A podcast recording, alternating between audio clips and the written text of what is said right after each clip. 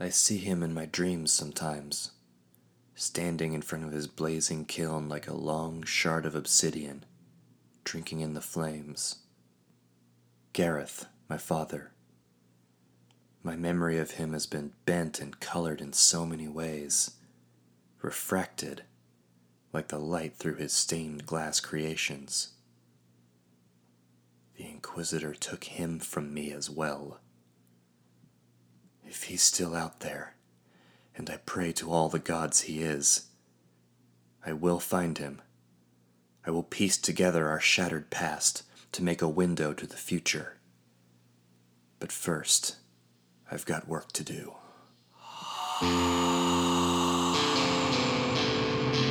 From Elderblade Productions, this is Echoes of Exezer, Season 2, Episode 3 The Mirror.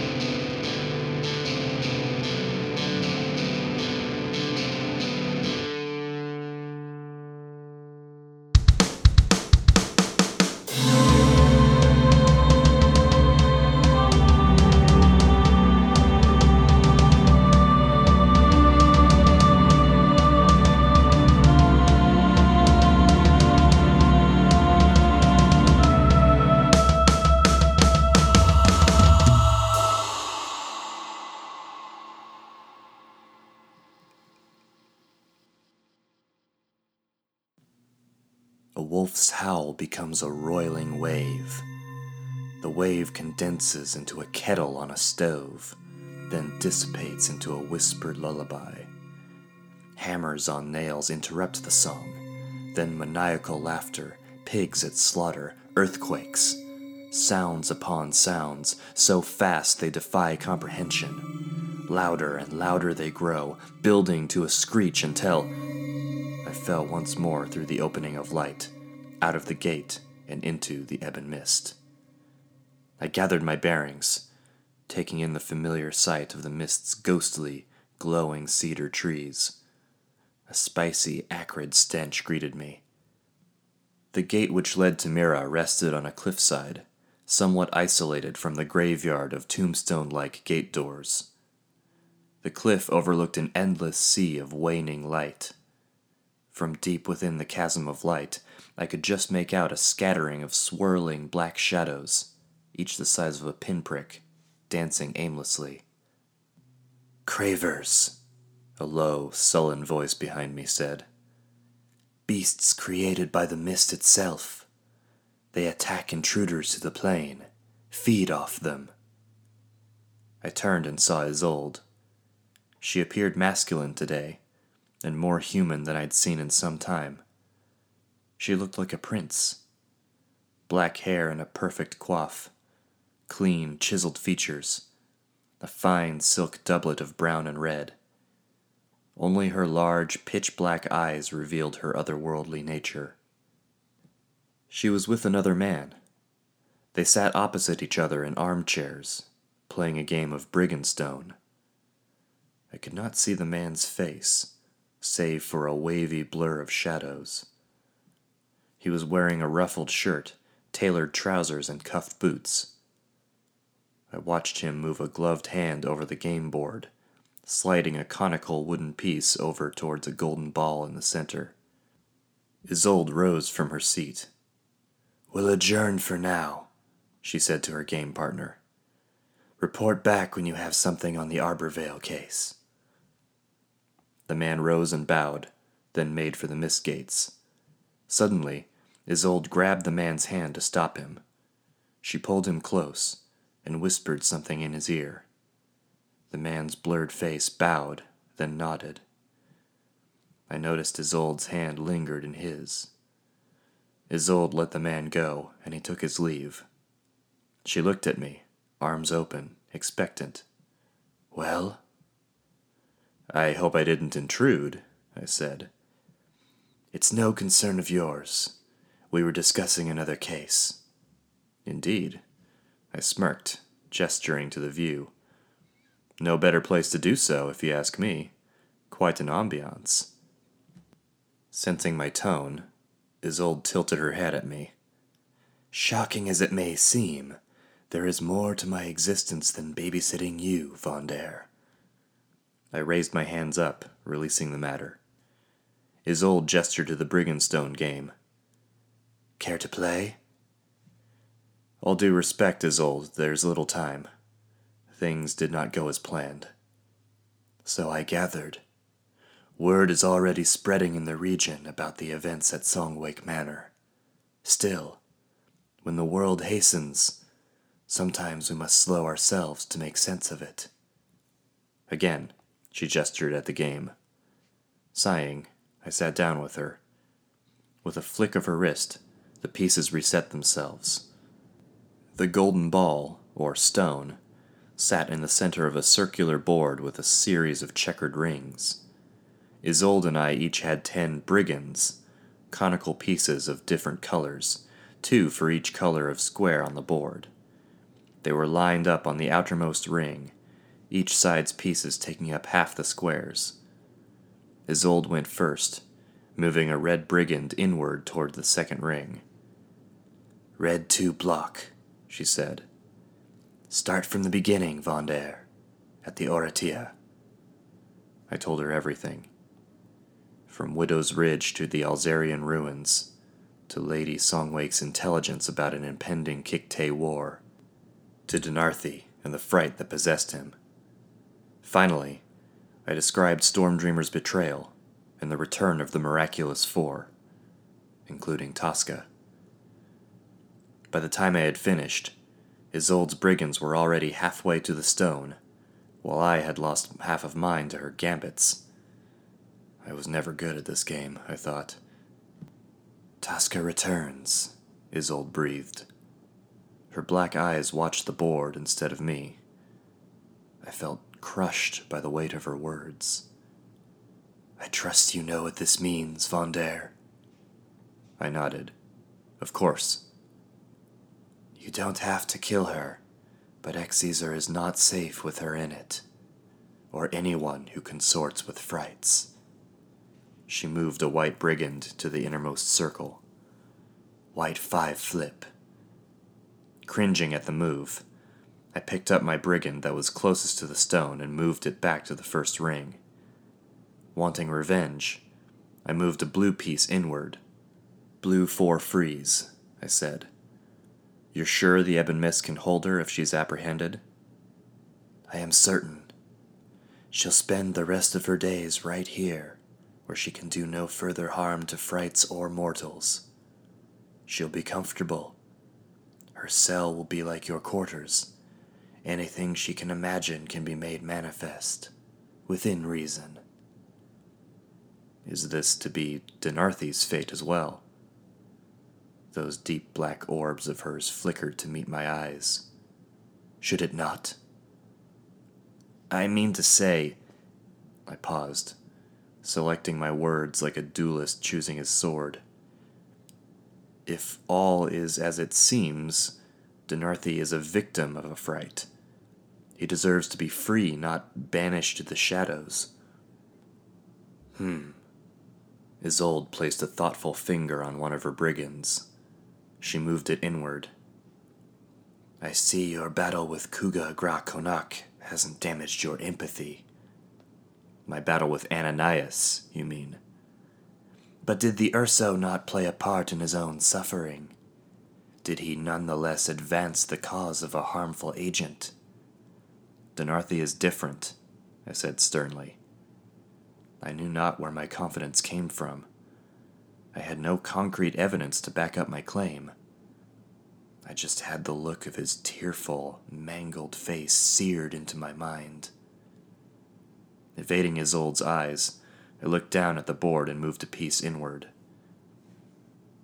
Isolde's brigands were nearly to the stone, I decided to block her path by forming my brigands into a barricade around it. Red 5 block. Not everyone bonds with a fright willingly, or even knowingly. Just as no one willingly contracts the folly, but that doesn't stop them from being a contagion to everyone around them. Isolde moved another piece on the board. When an illness cannot be cured, it must be cut down to prevent it from spreading. You assume there is no cure. I moved another brigand into my barricade. Blue 5 block. What if I can save Denarthi? Destroy the fright inside him like I did with Kuga? He will still be a threat. Isolde shook her head and sighed. You think me so heartless, Vander. Once a soul has been bound to a fright, they become more susceptible to future influence. They are compromised, and frights everywhere can sense it. Denarthi, Kuga, your precious Tosca. All of them have tainted souls. As you say, not every contract is mutual. Would you rather they roam the world like wounded animals, ripe for the pouncing? With that, Isolde moved another piece. I had been so caught up with our debate, I failed to notice she had not been calling out gambits. She's saving them up, I thought. Then I noticed her brigands had all lined up directly facing my own. A difficult thing to pull off, had I been paying attention. Blue, white, red flip, she said with a smirk. I grimaced, moving all of my brigands back to the outermost ring. Isolde's pieces now completely encircled the stone. The game was hers. I sat back. well played. Give it a few eons, you'll catch up, Isolde teased. She rose from her seat, waving her hand over her chair and the game board. Both evaporated into smoke. I stood up, and my chair vanished behind me as well. Isolde walked to the edge of the cliff, overlooking the endless gray light. I followed her, my eyes trailing to the cloud of frenzied cravers on the horizon. So, Isolde said, the miraculous four have stolen Denarthi, along with the scrolls. Yes, but before they could leave, I hit Tosca with my Ravendust pouch. Isolde paused, creasing her brow. A tracer. Very clever. More of an act of desperation, I thought. You think Quinn's up to the task? Doubtless, though I imagine it will take some time. If the raven dust has dispersed, its aura will not be as easy to locate. Tosca may also suspect what you've done and do away with the clothing. Still, it's better than nothing. Isolde waved her hands in front of her. A projection of shadows formed against the backdrop of gray light, taking the form of a Kikte figure. I recognized her from the scrolls. The blades lining her wings, the feather plumes lining her brow, the three blood red dots on her left forefinger. Star sired. In the meantime, I would know more about this one, Isolde whispered. Star Sired is something of a ghost story, known by many to be an influential figure in Azen Ra, yet little is known about her. Most of her dealings take place in locked rooms with a handful of people. Those who speak with her are silent as the grave. Likely that's where they're headed if they speak out, I wondered out loud. Someone of such renown will be difficult to get close to without rousing suspicion. We may yet have an opening, Isolde remarked. She flicked her wrist, and another shadow projection appeared next to the one of Starsired. It was a picture of a sprawling metropolis, crowning a mesa amidst a snow capped mountain range. New Alzar, I said, arching my brow. Aiden's holy city, Isolde agreed a place that calls itself home to all races of Exezer, built with recovered Alzarian technology. So remote, many people still think it a legend. For decades, New Alzar has preferred to stay removed from the conflicts below its mountain peaks. However, our agents have informed me that they have begun to seek treaties with foreign powers. There will be a summit this week with dignitaries from all across Exezer. It is unknown what will be discussed. But rumor has it Emperor Teshalin himself will make an appearance. And Star Sired will likely join him as protection, I concluded. It is probable, especially if the Kikte are interested in war, as Queen Songwake says. I can only imagine what Alzarian technology is locked away inside that city. Still, even if I were to go there, the security will be considerable.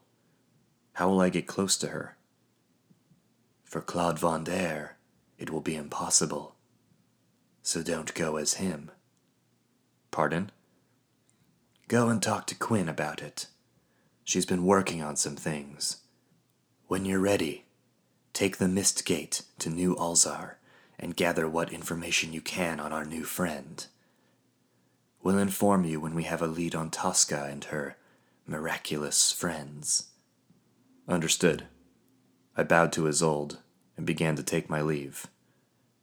Oh, and Vendere, Isolde called out. I checked in on your little friend.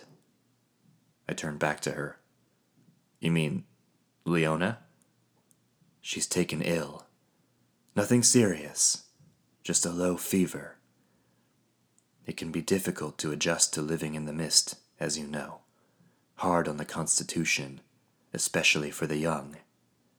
Otherwise, they are doing well. Let me know if I can provide anything for them. I smiled, unsure of what to say. Isolde read my expression and laughed softly. She turned away from me, her form beginning to dissipate into a cloud of smoke.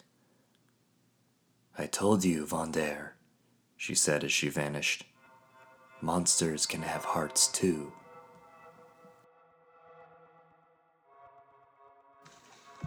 Plumes of red smoke greeted me at the door of Quinn's laboratory. Coughing, I batted the smoke away, burying my face in my shirt. It smelled strangely of cinnamon. Come in, Quinn hollered from somewhere. Everything's fine. Well, everything's on fire, but it's all fine.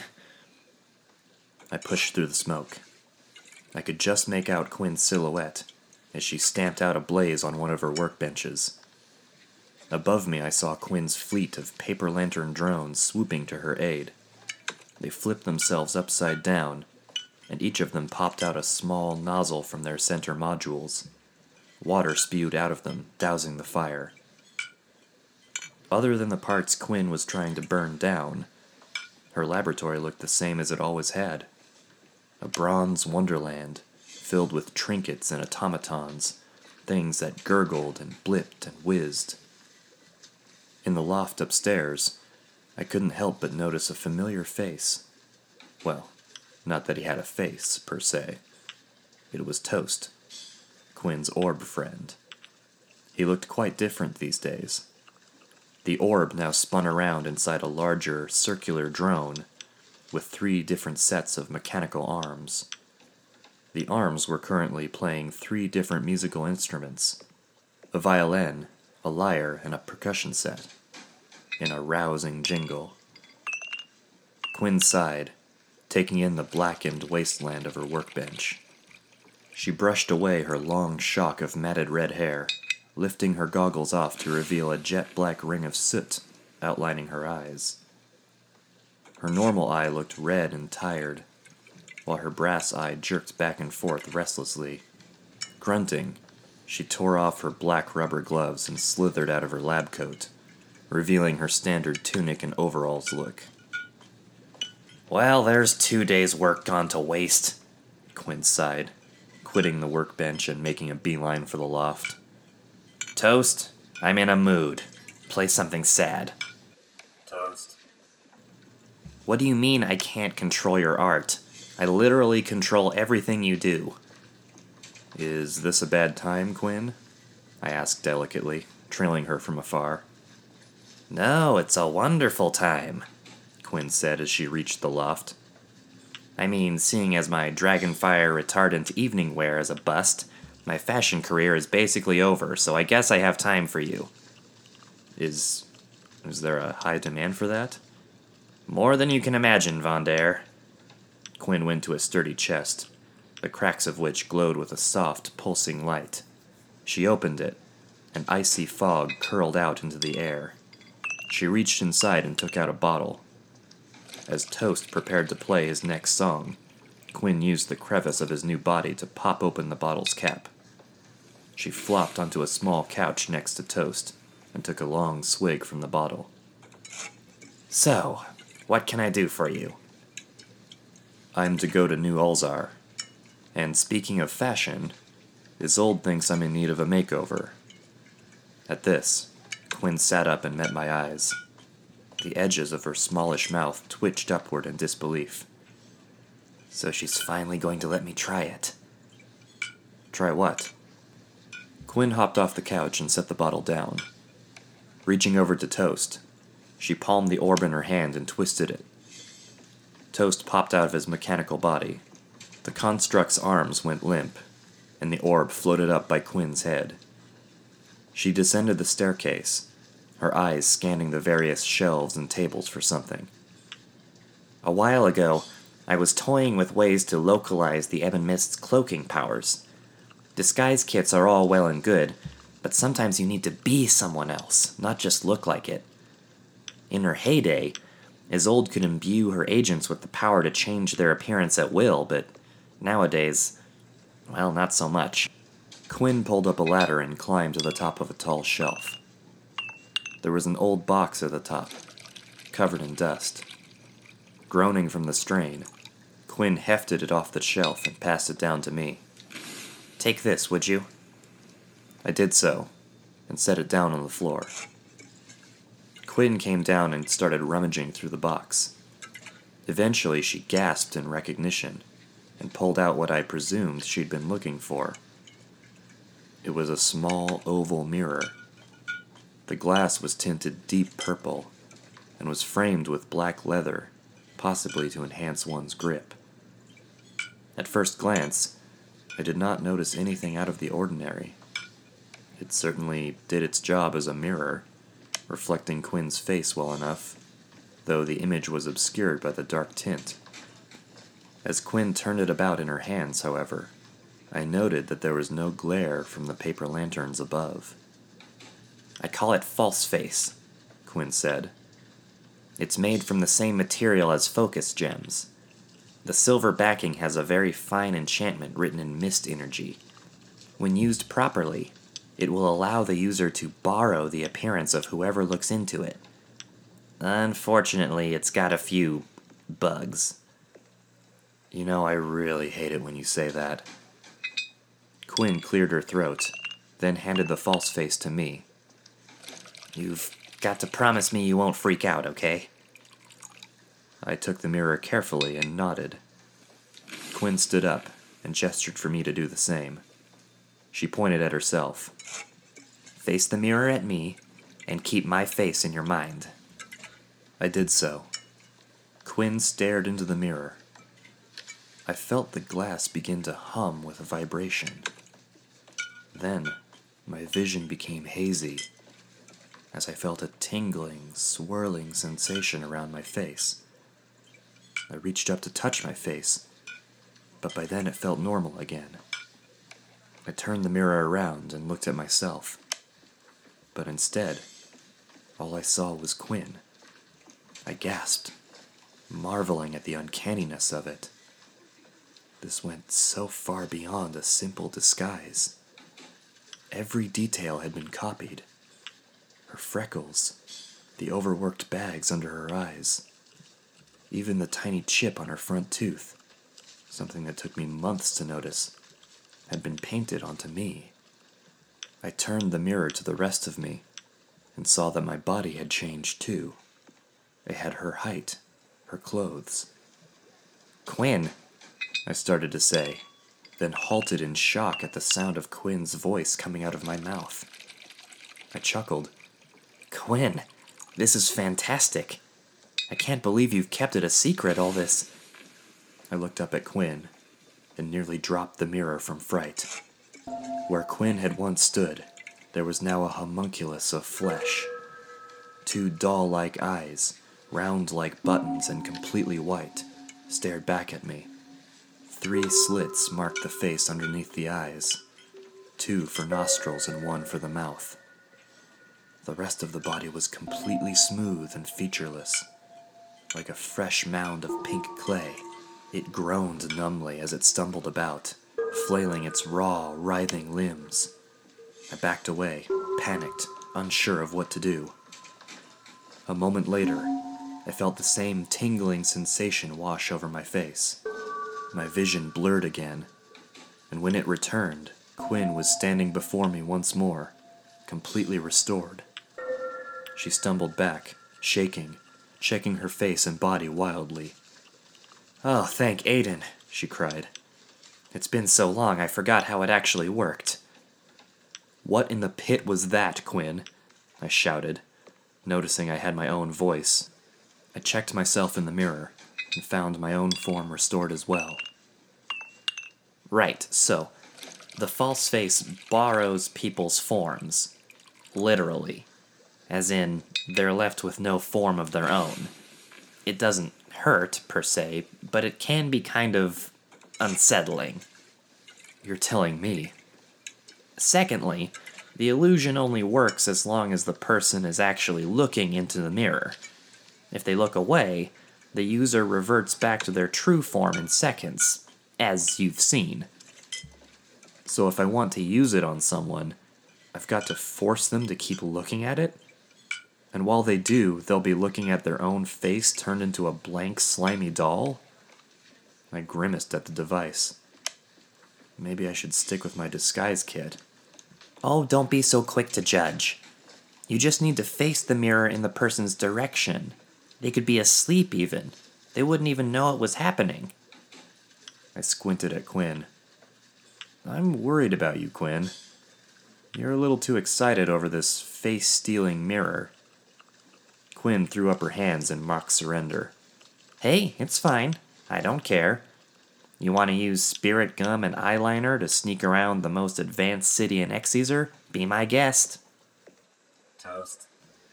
I am not displacing my anger from my failed dress experiment onto Von Dare, Toast. Why would you even suggest that?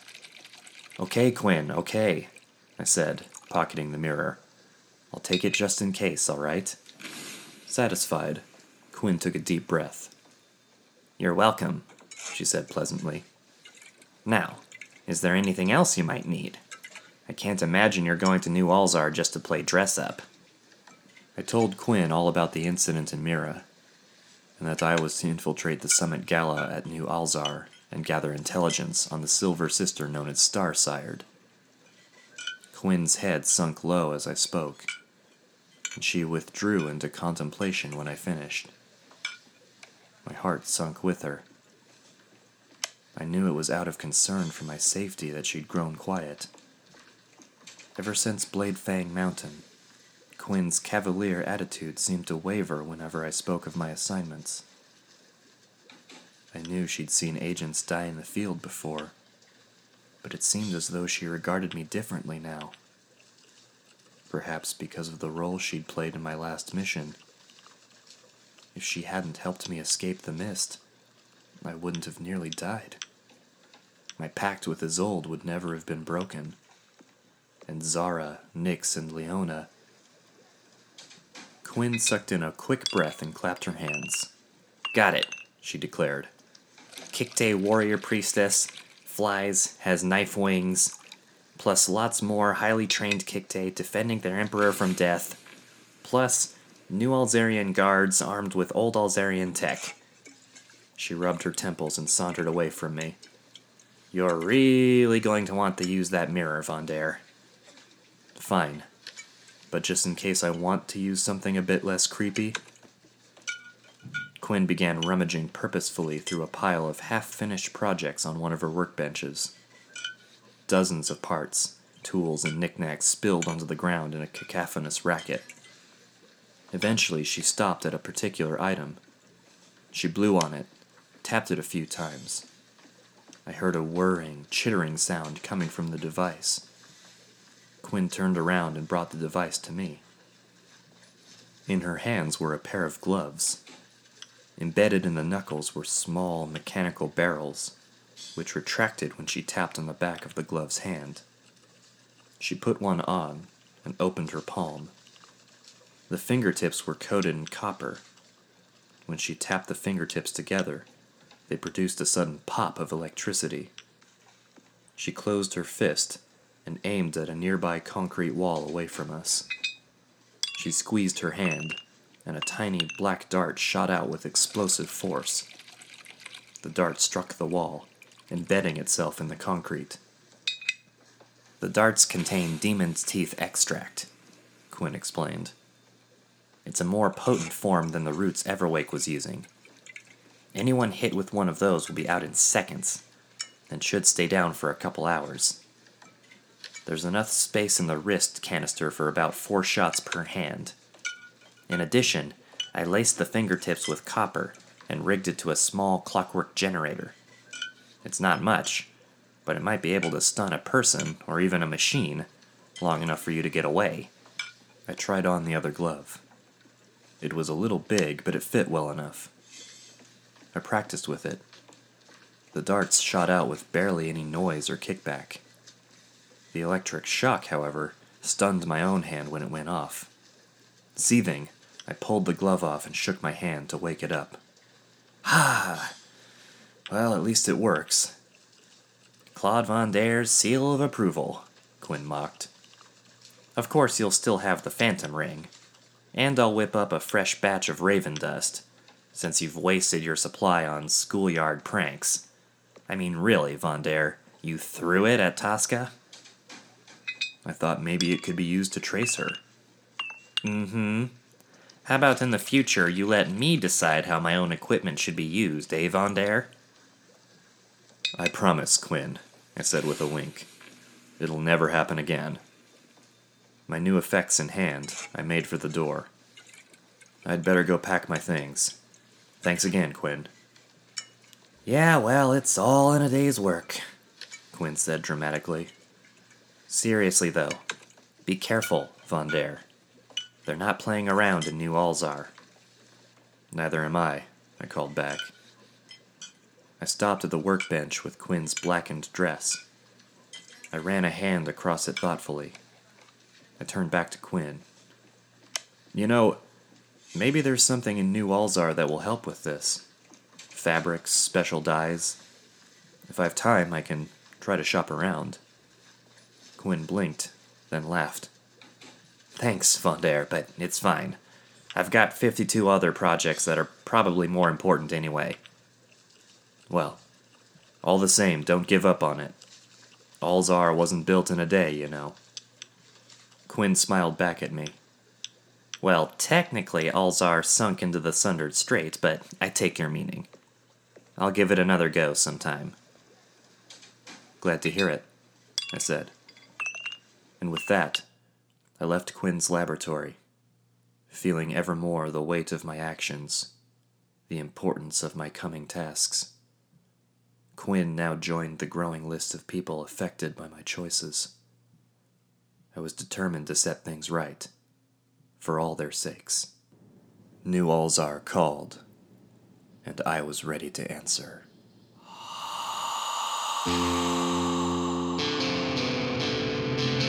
Echoes of Exezer is written, produced, and performed by Nick Walker. Sound effects courtesy of GarageBand and Sword Coast Soundscapes on YouTube. Link in the description. questions or comments, email us at echoesofexezer at gmail.com.